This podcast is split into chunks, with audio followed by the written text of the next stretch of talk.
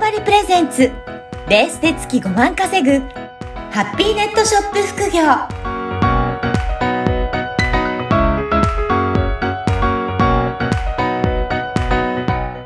こんにちは、小ラボの岡田です。はい、こんにちは。可能性を広げるネットショップアドバイザーのおじろです。おじろさん、今回もよろしくお願いします。よろしくお願いします。そういえば、以前にもちょっとお話があったと思うんですが、ドバイに行ってきたっていうことなんですね。あ、そうなんですよ。はい。はい。はい。いや、ぜひ今回そのお話についてお伺いできたらなと思います。ぜひぜひありがとうございます。まず行ってみていかがでした？行ってみて、うんえっ、と、まあなんか自分が最初イメージしてる、まあその中東っていうものと、あの、全然なんかイメージが違ったなっていうのが第一印象でした。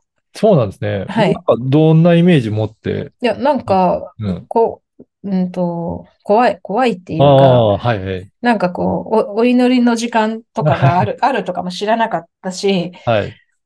あなんかこう、あんまり、なんか、い異教徒が言ったら怒られるんかなみたいな、勝手にそういう思い込みでいて、はいまあ、異教徒っていうか別に、何の宗教も自分はうん信仰もしてないんですけどね、私みたいな人は追い出されるんかなくらいの、やっぱりあって、はい。はいいや、そうですよね。はいなんか結構ね、イスラム教っていうと、なんかちょっと強烈なイメージもなんかあるかもしれない。そうですね。はい。うん厳しいなっていうところもね。うそうなんんですよ。実際に行って体験されてどうでした？印象としては。印象は、うん。や、うんと、まず、まあ、率直な感想だと、日本にいると、はい。例えば出会う外国人のし種類っていうか、その国の人って、まあ、し、あの、知れてるっていうか、いろいろ、はい。まあ、だい、たいアメリカ人とかイギリス人とか、まあ、マレーシア人みたいな中国人とか、そういう感じですけど、やっぱりドバイ行くと、そのはい。いるに人がはい、例えばアフガニスタンの人とか、あおとー。シリアの人とか、あとなんか近隣の人、レバ、レバノンとか、まあアフリカの人とか、全然その人種が違ってて、あ、なんか世の中にこんなにいっぱい世界に人が、人っていうかいろんなところから来てる人がいるんだっていうのがすごく、ああの、ー感じました。そうなんですね。じゃあ世界各国から結構ドバイに集まってきている感じでした？そうですね。で、あそこ、あの、まあ、な、何の飛行機でどういう経緯で行くかにもよると思うんですけれども、ヨーロッパから日本へのトランジットでなんかう、んイタリア人とかがこう、一回ドバイに寄って飛行機乗り換えて日本に来るとか、なんかそういう、なんかその国際、なんか中継地点みたいな、ハブ空港みたいな役割もあったりとかしてて、はい。まあ人の往来が結構激しいのと、うん。やっぱりそのドバイっていう場所自体が、あの、オイルとかがそもそも、うん。まあ、あんまり取れない地域らしくって、うん。ってなったら、あの、自力で、まあ何かその、自分たちの国というか場所に人を呼び込むっていう努力をしないといけないっていう知恵がいっぱい絞って大きくなったとこなので、うん。もう随所になんか、そういうのがやっぱり感じられて。あの、本当自分のテーマである、まあ自分、まあね、自力で自分で何か仕事を作ろうみたいなとこと、なんかすごい合うな、合うなっていうか、あ、あの、それをなんか国で実践してるとこなのかなっていうのがちょっとやっぱり私は感じて、あの、すごいこう勉強になるとこがいっぱいあったなっていうふうに。じゃあ結構国としても努力しながら人も集めていったりとか、そうですね。なんかいろいろやってるっていうところ。そうですね。決してなんかすごい最初からお金持ってたわけでもないうんし、あの、何かがすごくあったとかじゃないうんけど、まあでもそこで自分たちの国に人を呼ぶにはどうしたらいいんだろうって考えた結果、まあ、ああいった形で世界からちょっといろんな人が集まる場所になったっていう。とこがすごく、あの、勉強にな、なったのと、やっぱり、あの、なんかやるならとことんやるみたいなとこがすごく随所に感じられて、はい。なんかビルの高さがすごい高いもそうだし、まあ、はい。衛星からでも見えるし人口と作ろうとかまあそれもやるならとことんみたいな感じじゃないですか。そうですね。そこがやっぱりなんか面白いなと思って。中途半端じゃなくて、やるならもう、とことんやるぞみたいな。ああ。だからやっぱりいろいろ人も集まってきて、はい。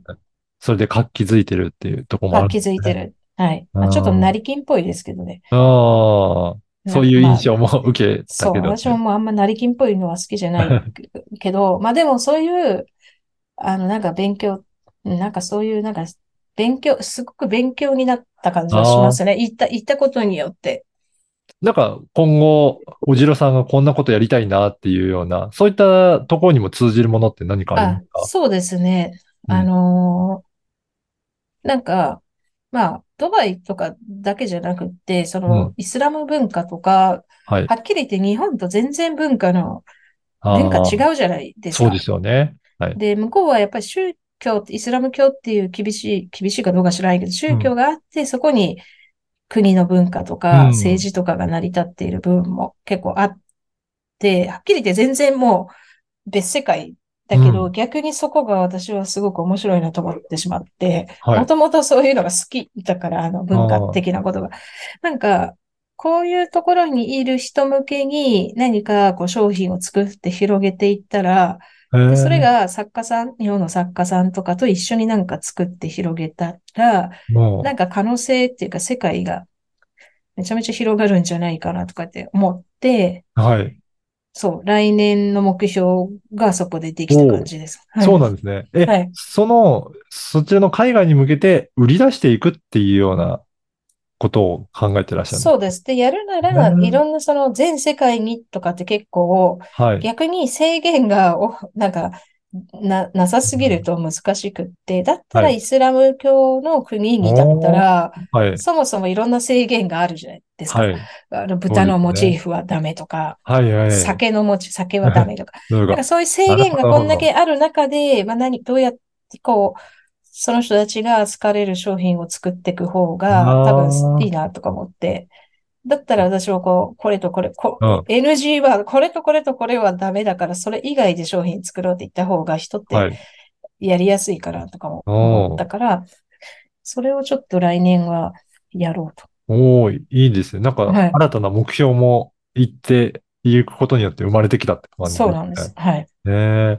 じゃあ、これから作家さんとかとも一緒に考えていきながら、そうですね。ねで、作家さんも、まあ、私たちがやろうとしてることに、きちっと、ああの、ね、自分たち、自分たちが何かをやりたいっていうのと、まあ、その作家さん自身のその目標とか夢と、うん私たちがやりたいことが、まあ、合う、合う作家さん。うん。まあ、要は、ベクトルが揃うような作家さんを今後、あの、集めていって、はい。